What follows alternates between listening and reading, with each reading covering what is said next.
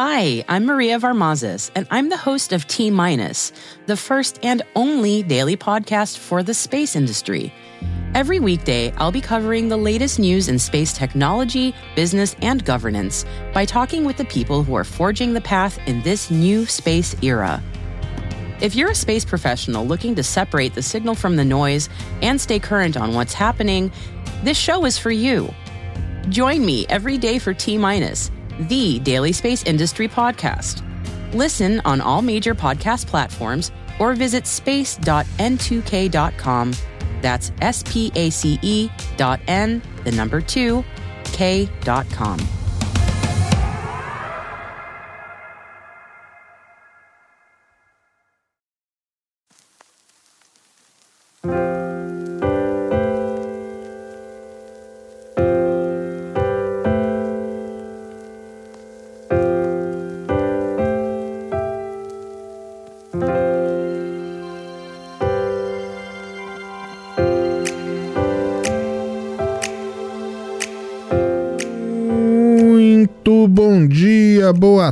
Tarde, boa noite, queridos ouvintes.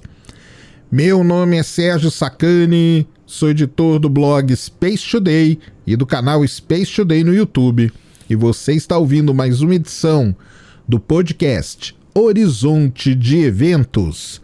E hoje, mais uma vez, vamos fazer aquele pequeno resumo de notícias aí importantes do mundo da astronomia. E no programa de hoje eu vou falar para vocês que os astrônomos descobriram lá no universo primordial o maior aglomerado de galáxias. Outra coisa muito importante que foi notícia essa semana é que os pesquisadores estão, estão pensando, estão chegando na conclusão de que os dois satélites marcianos, Phobos e Deimos, tiveram a mesma origem. Isso mesmo, deve ter tido uma lua muito maior, Marte, que ela foi quebrada e formou Phobos e Deimos. Vamos entender tudo isso também. Vou falar também que o, a crise da cosmologia pode ser resolvida com um novo tipo de matéria escura. Olha só, a gente já não entende matéria escura normal. Imagina um novo tipo de matéria escura. E vou terminar falando para vocês como que os astrônomos estão estudando com maior precisão e medindo uma propriedade muito importante, a temperatura das estrelas supergigantes vermelhas. Estrelas muito importantes porque são essas estrelas que acabam explodindo em supernovas e as supernovas é que acabam gerando então os elementos químicos, principalmente aqueles usados na vida. Então vamos para mais essa edição do Horizonte de Eventos.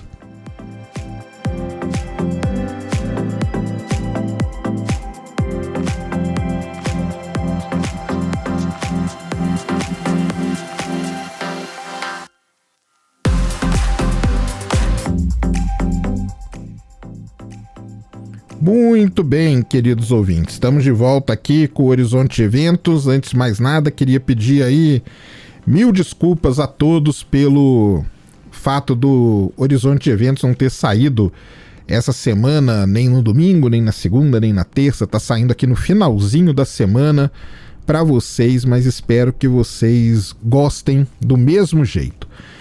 Como eu falei aí, nós vamos fazer aquele aquele resumo falando de algumas notícias aí que foram destaque no mundo da astronomia.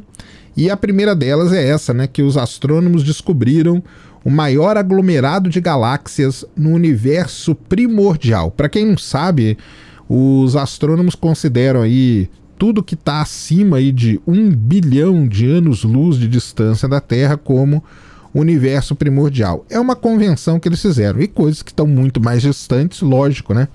Cada vez mais primordiais ainda. Bem, um estudo realizado por pesquisadores do Instituto de Astrofísica Canárias, o conhecido como IAC, e executado com o instrumento OSIRIS, que fica acoplado ao Gran Telescópio Canárias, o GTC, que é considerado hoje o maior telescópio do mundo, único, tá? Porque se você considera o VLT os quatro ali trabalhando junto, ele é maior, mas o único, um, um telescópio único, maior do mundo hoje, é o Gran Telescópio Canárias, o GTC. E, usando esse instrumento Osíris e o maior telescópio do mundo, os astrônomos então conseguiram descobrir o mais densamente populado aglomerado de galáxias no universo primitivo. Os pesquisadores estimaram que essa estrutura está localizada a uma distância de 12,5 bilhões de anos-luz de distância né, da Terra e que irá se desenvolver, se tornando um aglomerado muito parecido com o aglomerado de Virgem, que é um aglomerado vizinho do nosso aglomerado.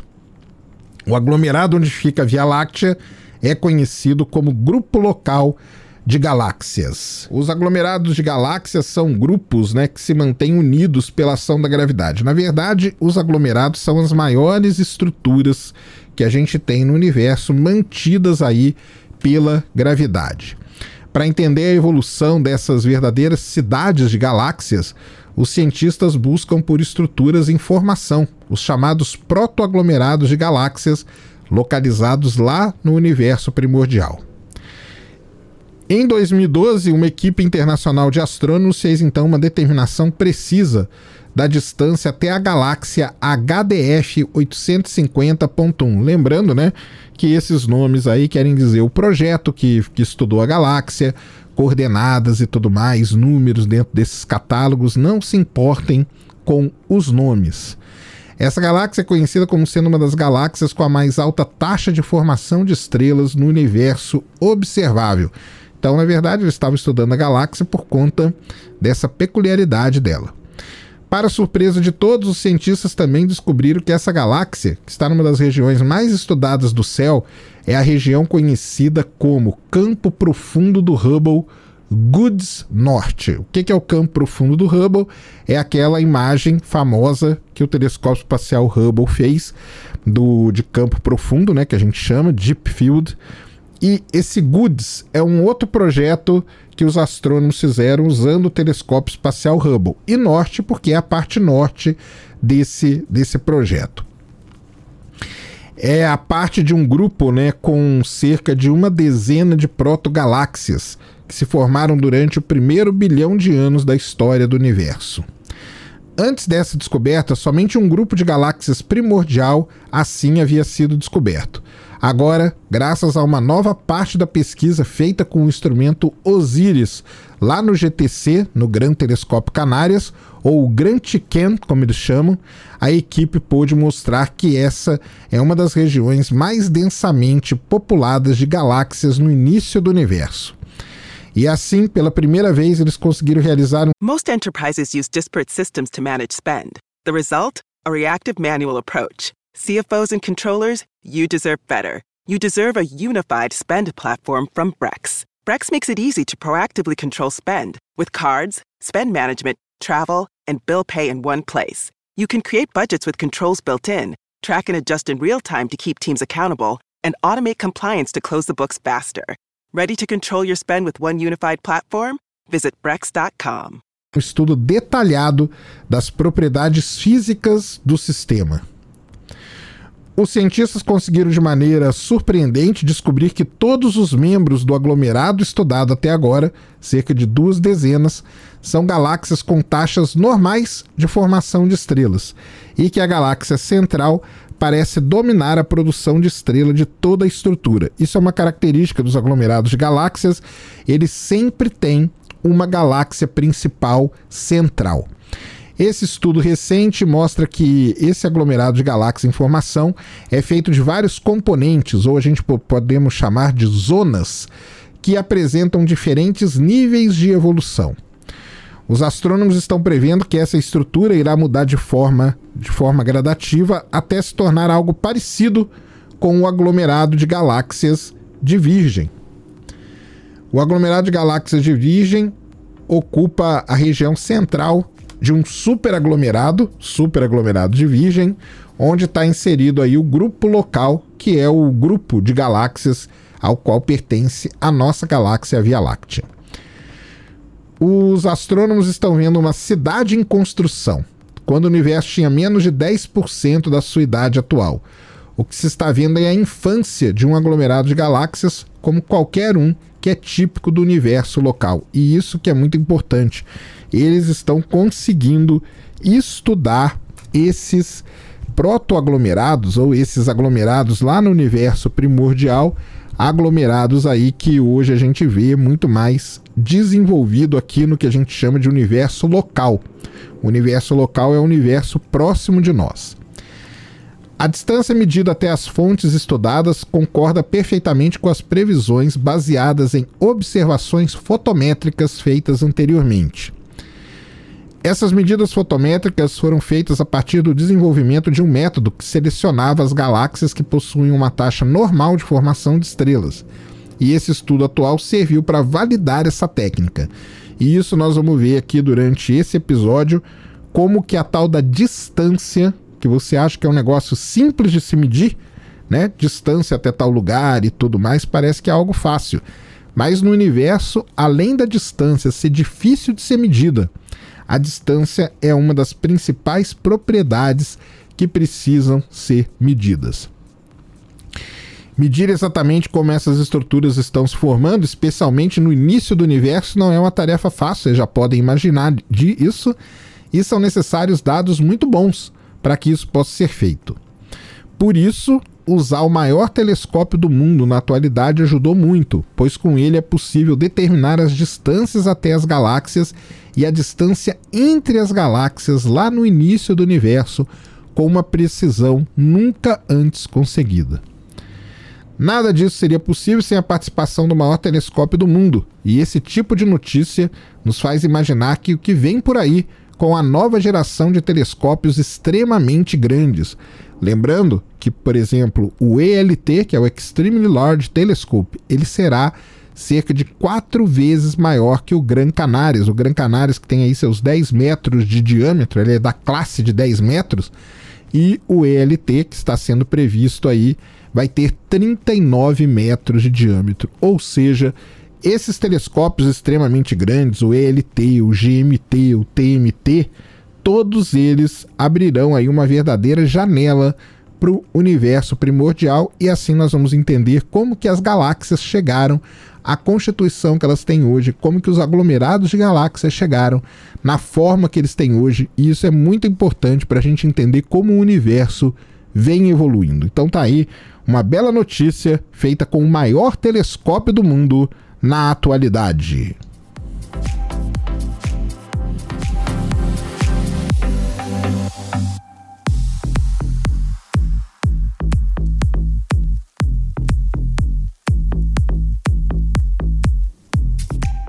Agora vamos passar aqui para uma outra notícia e vamos sair aí do ramo da, digamos, cosmologia e vamos para algo bem mais próximo, algo que a gente está acostumado e algo que tem tomado conta aí dos noticiários diários, né? Vamos falar um pouco de Marte, né? Sempre é bom falar de Marte, mas hoje nós vamos falar sobre as luas marcianas, os satélites naturais de Marte. Os pesquisadores estão chegando à conclusão de que eles tiveram a mesma origem. Olha isso que demais, hein?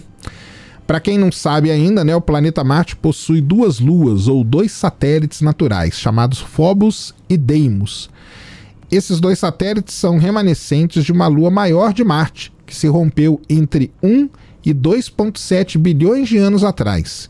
Isso, na verdade, é o que dizem os cientistas do Instituto de Geofísica na ETH de Zurique e no Instituto de Física da Universidade de Zurique. Em colaboração com o Observatório Naval dos Estados Unidos, eles chegaram a essa conclusão usando simulações feitas em computador e usando também os registros sísmicos adquiridos pelo módulo InSight da NASA, que se encontra na superfície marciana. Lembrando para vocês que o Observatório Naval dos Estados Unidos foi onde o Azafa Hall, um grande astrônomo, descobriu os satélites de Marte. As duas luas de Marte, Phobos e Deimos, vêm intrigando aí os pesquisadores desde que elas foram descobertas pelo Azafa Hall lá no Observatório Naval em 1877. Elas são muito pequenas, Phobos tem 22 quilômetros de diâmetro, ou seja, é 160 vezes menor que a nossa Lua, e Deimos é ainda menor, tem apenas 12 quilômetros de diâmetro. Enquanto a Lua aqui da Terra, nossa Lua, querida Lua, é praticamente esférica, as luas de Marte, os satélites marcianos, são irregulares, tanto que eles recebem o carinhoso apelido de batatas voadoras. Isso faz com que eles se pareçam mais com asteroides do que com satélites naturais. E por conta da aparência deles, isso sempre levou boa parte dos pesquisadores a pensar que eles de fato seriam asteroides que foram capturados pela gravidade de Marte.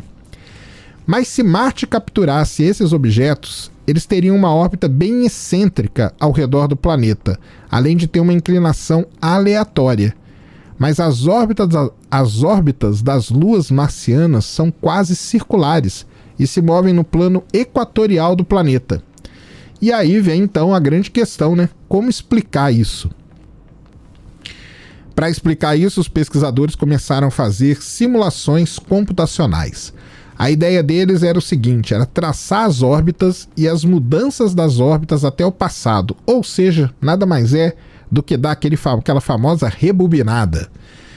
E ao fazer isso, eles descobriram que as órbitas de Phobos e Deimos se cruzaram, o que dá uma ideia, um indício muito grande de que muito provavelmente eles tiveram a mesma origem.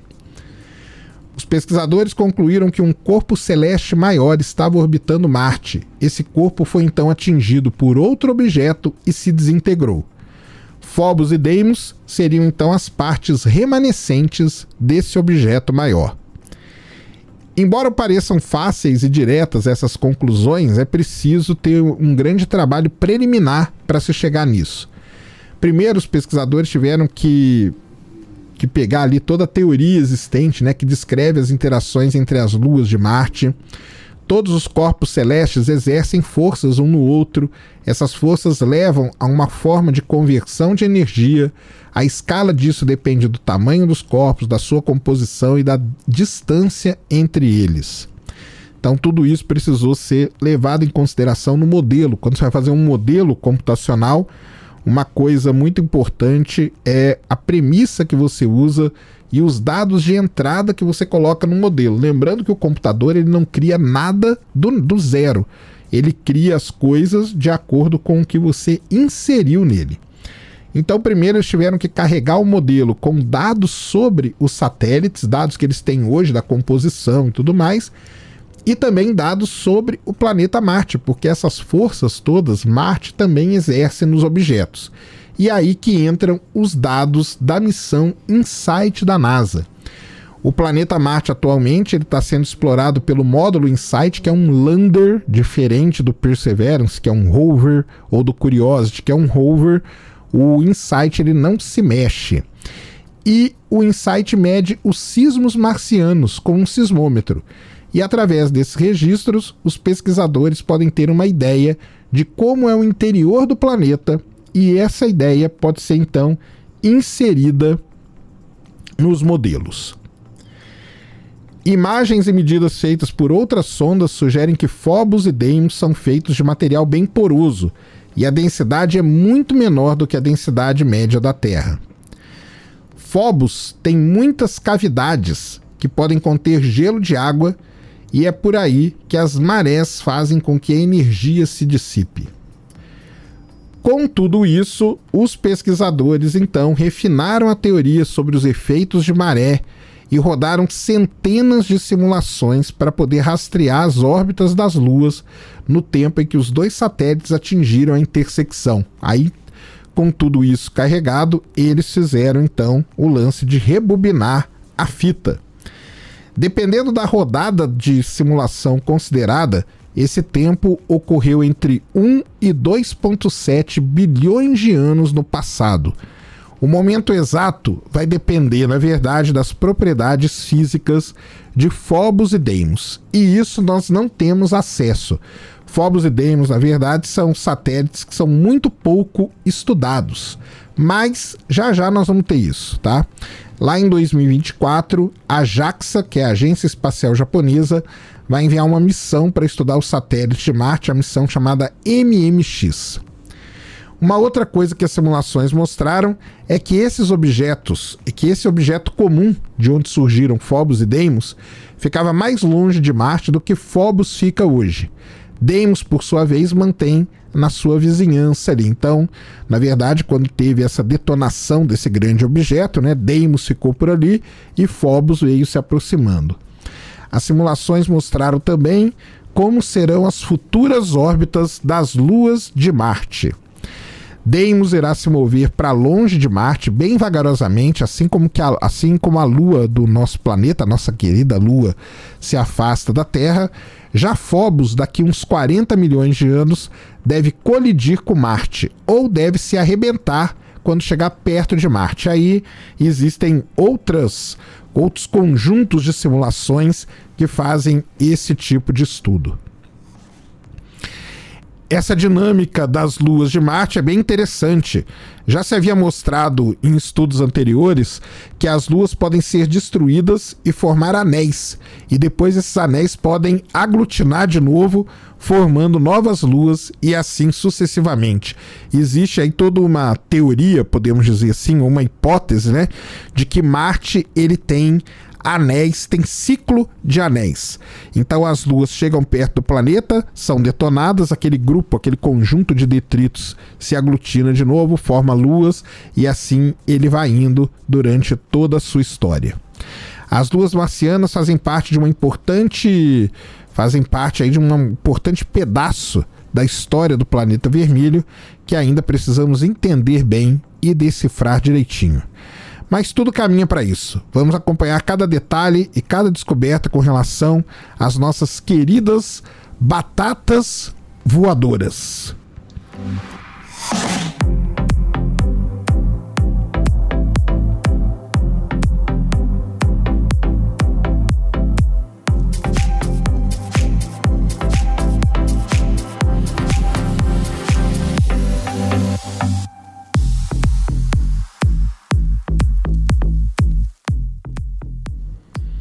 E agora vamos falar aqui de um outro, uma outra notícia ligada com a cosmologia.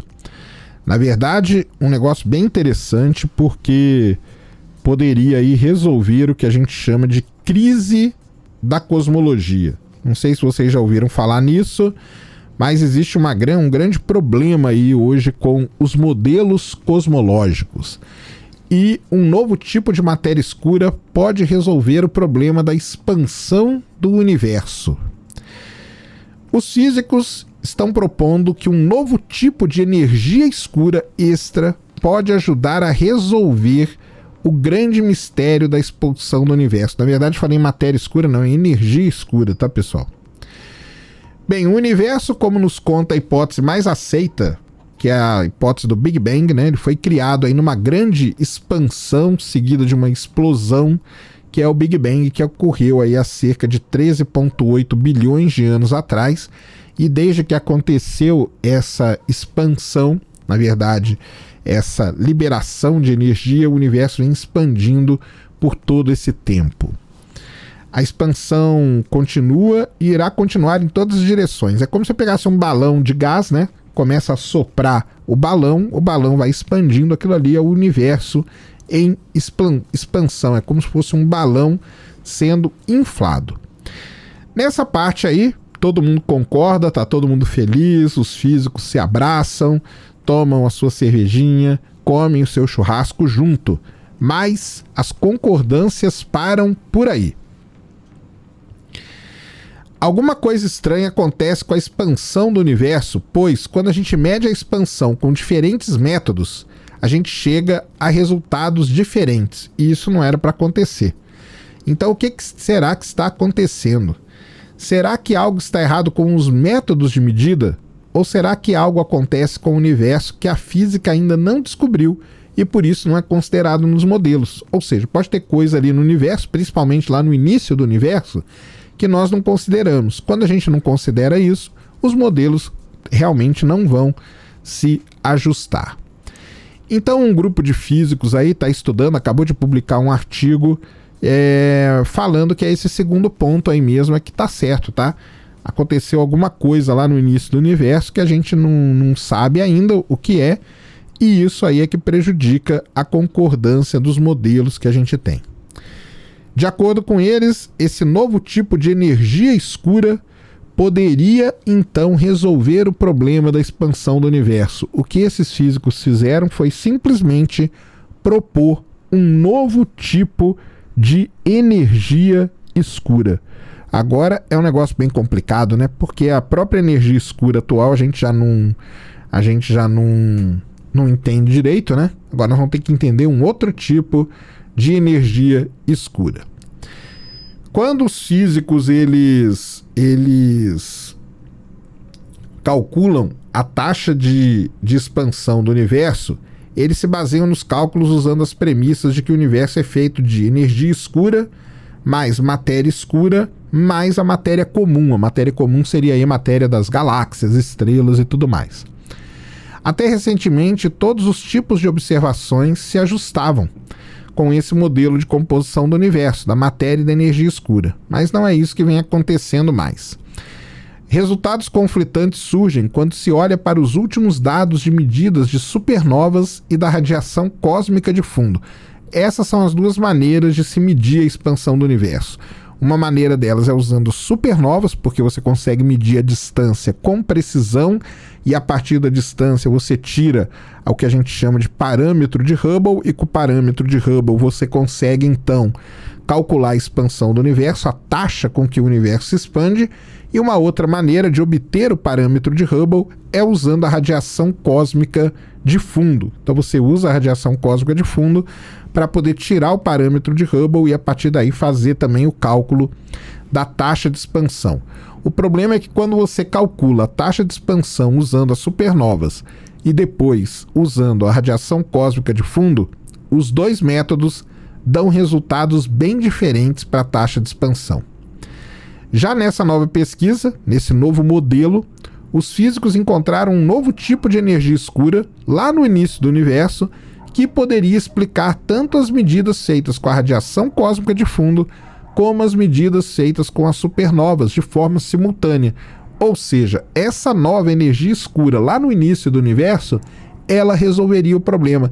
Se você insere ela no modelo que a gente usa hoje para explicar o universo, estaria tudo resolvido. O que os físicos dizem é que lá no início do universo a energia escura existia numa diferente fase.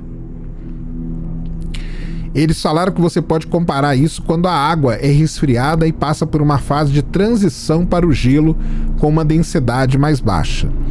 Da mesma forma, a energia escura no modelo está numa nova fase de transição, com uma densidade de energia inferior, mudando assim o efeito que ela causa na expansão do universo. Então, na verdade, o que, que eles fizeram? Né? Eles criaram uma energia escura numa fase diferente. A fase líquida, gasosa e tal, é como se fosse isso.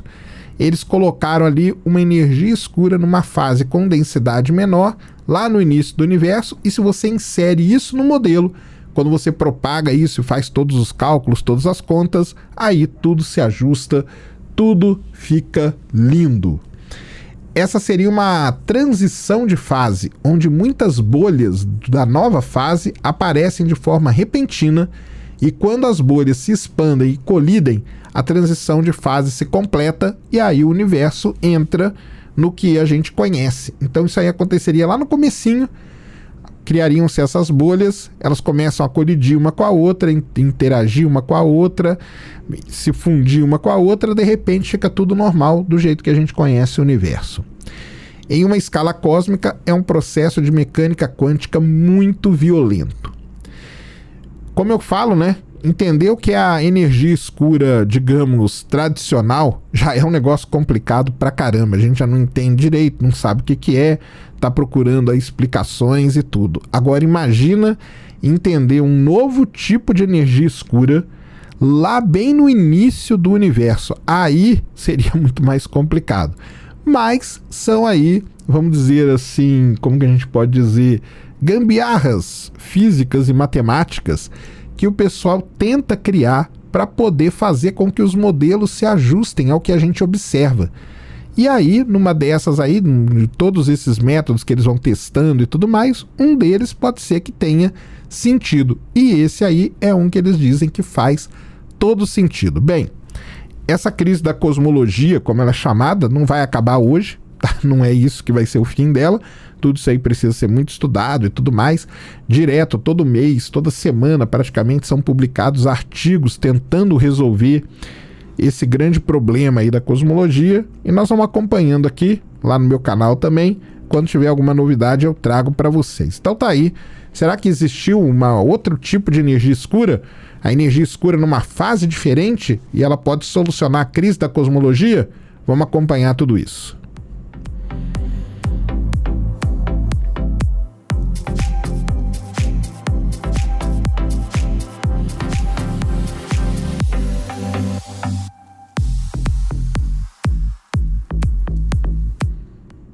Vamos aqui para a última notícia do nosso podcast de hoje, tá? E uma notícia aí também muito interessante, muito importante, porque ela trata do que a gente chama de giga super gigantes vermelhas. O que, que são as super gigantes vermelhas, né? É uma classe de estrelas né, muito importante, pois são elas que terminam as suas vidas como supernovas e os astrônomos estão sugerindo aí, estão descobriram uma nova maneira de medir com precisão a temperatura das estrelas supergigantes vermelhas. E vocês vão entender por que, que a temperatura é muito importante.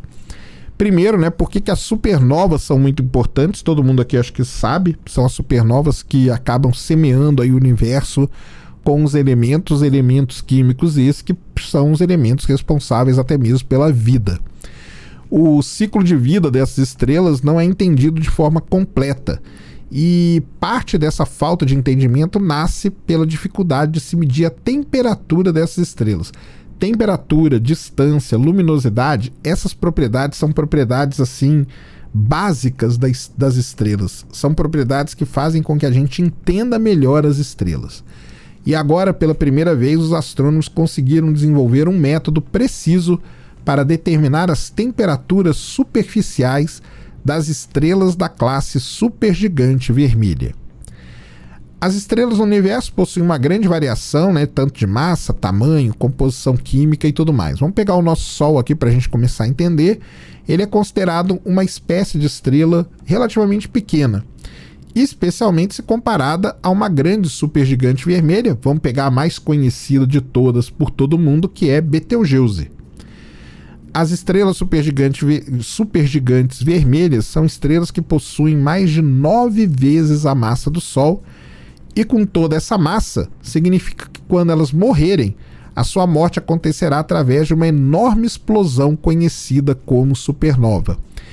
Em particular, existem vários tipos de supernova, tá? Em particular, aqui nós estamos falando da supernova do tipo 2. São essas supernovas do tipo 2 as responsáveis por semear o cosmos com os elementos essenciais para a vida. E esse é o grande motivo que nós temos para ter esse grande interesse, como eu falei, sobre as estrelas supergigantes vermelhas, porque elas são as progenitoras das supernovas de tipo 2 que acabam levando à criação dos elementos que podem levar ao surgimento da vida até hoje não tem, não tem como se prever, né? Onde que vai acontecer uma supernova, como que acontece isso, é muito complicado, a gente não consegue prever. E um grande pedaço desse quebra-cabeça está no entendimento da natureza das supergigantes vermelhas que precedem a supernovas. Apesar do fato das estrelas supergigantes vermelhas serem extremamente brilhantes e visíveis a grande distância, é difícil medir com precisão certas propriedades, como a temperatura das estrelas. Porque você pode pensar assim: caramba, eu vejo Betelgeuse ali no céu.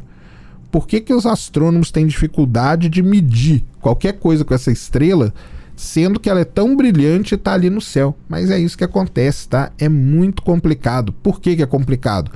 Porque elas têm uma estrutura muito complexa. Muitas delas variam muito de brilho. A atmosfera superior delas não é um negócio calmo, não é um negócio homogêneo.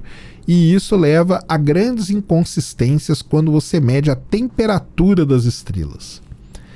Para medir a temperatura das, das estrelas supergigantes vermelhas é preciso encontrar uma propriedade visível ou espectral que não seja afetada por essa complexidade das atmosferas superiores das estrelas. É nisso que os astrônomos foram atrás. Eles foram atrás de alguma propriedade que a gente possa depois relacionar de alguma forma com outras para a gente então tirar o, a medida da temperatura. E eles descobriram que as assinaturas químicas, conhecidas como linhas de absorção, são candidatas ideais para isso.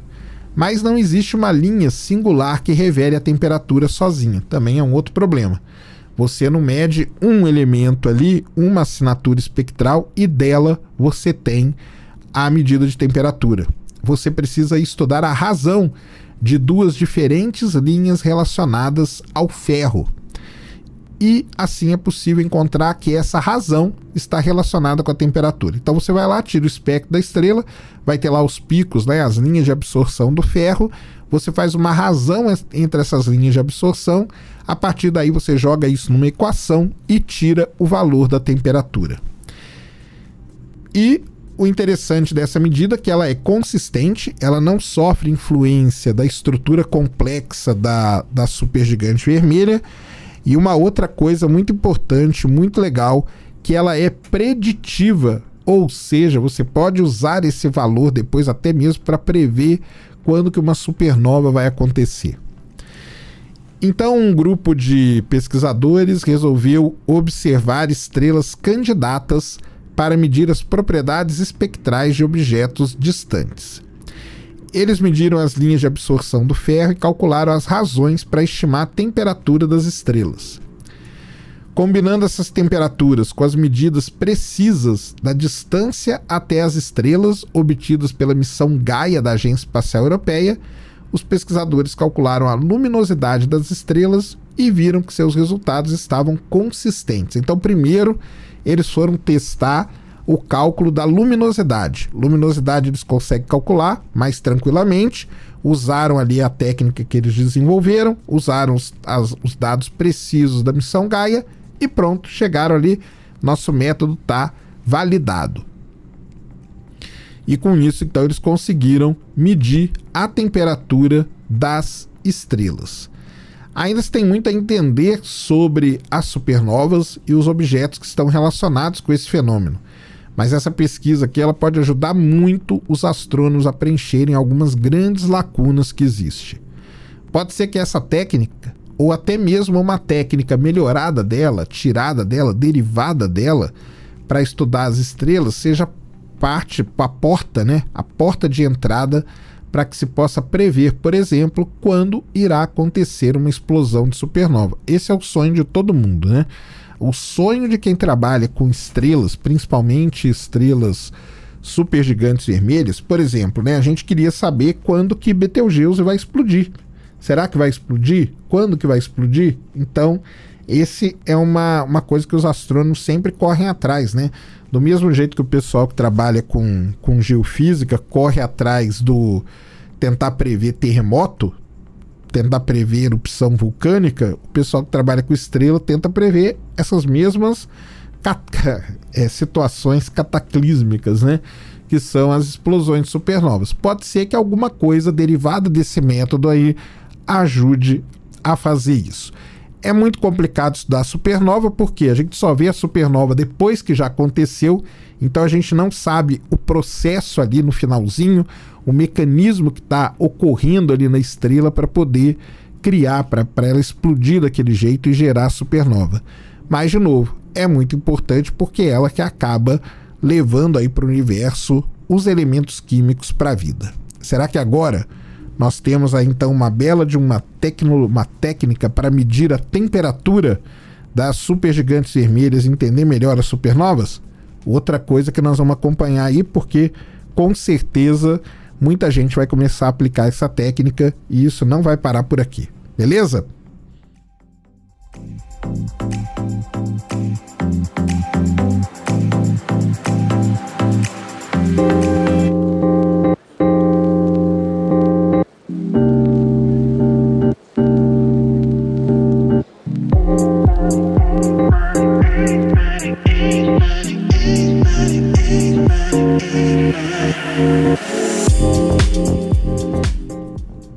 Muito bem, então, queridos ouvintes, chegando ao final aqui de mais um horizonte de eventos. Primeiro, como eu falei lá no começo, queria pedir desculpa a todos aí que vieram me perguntar cadê o episódio dessa semana e tal. Acho muito legal, quer dizer que vocês estão ouvindo, isso me deixa extremamente feliz. É, infelizmente essa semana não deu. Eu esse aqui não é o formato ideal que eu quero para o Horizonte de Eventos, tá? Eu já falei para vocês, mas passar por essa notícia também é bem legal. Então, queria pedir aí o feedback de vocês, o que, que vocês estão achando de desse jeito de fazer o podcast, passando aí por algumas notícias da, da semana. Eu tento manter ele aí na casa dos 40, 45 minutos. Eu acho que acima disso começa a ficar extremamente cansativo para todos nós. Então, preciso do feedback de vocês. Deixem aí os comentários, comentem nas redes sociais também. Lembrando que podcast não tem como você dar joinha, não tem como você ligar sininho. Então, o que eu preciso é de vocês espalhando aí a palavra da ciência pelos quatro cantos do mundo. Então, por favor, divulguem o podcast à vontade, apresentem para os seus amigos, e isso só vai ajudar a gente a crescer cada vez mais. Então, mil desculpa a todos por não ter saído antes nessa semana. Vou tentar publicar o próximo no, domingo mesmo, essa que é o, é o, dia que eu quero manter para o podcast, mas ó, ultimamente eu venho falhando drasticamente nisso. E me sigam aí nas redes sociais, arroba Space 1 no Twitter e no Insta. No Facebook é Space Today, você me encontra lá. Tem o e-mail, spacetoday, é, arroba gmail, site, arroba gmail.com. E tem o blog também, spacetoday.com.br. Todo lugar aí você encontra a gente. Muito obrigado pela paciência muito obrigado pelo tempo dispensado para mais uma vez ouvir a palavra da ciência. Ad astra et ultra.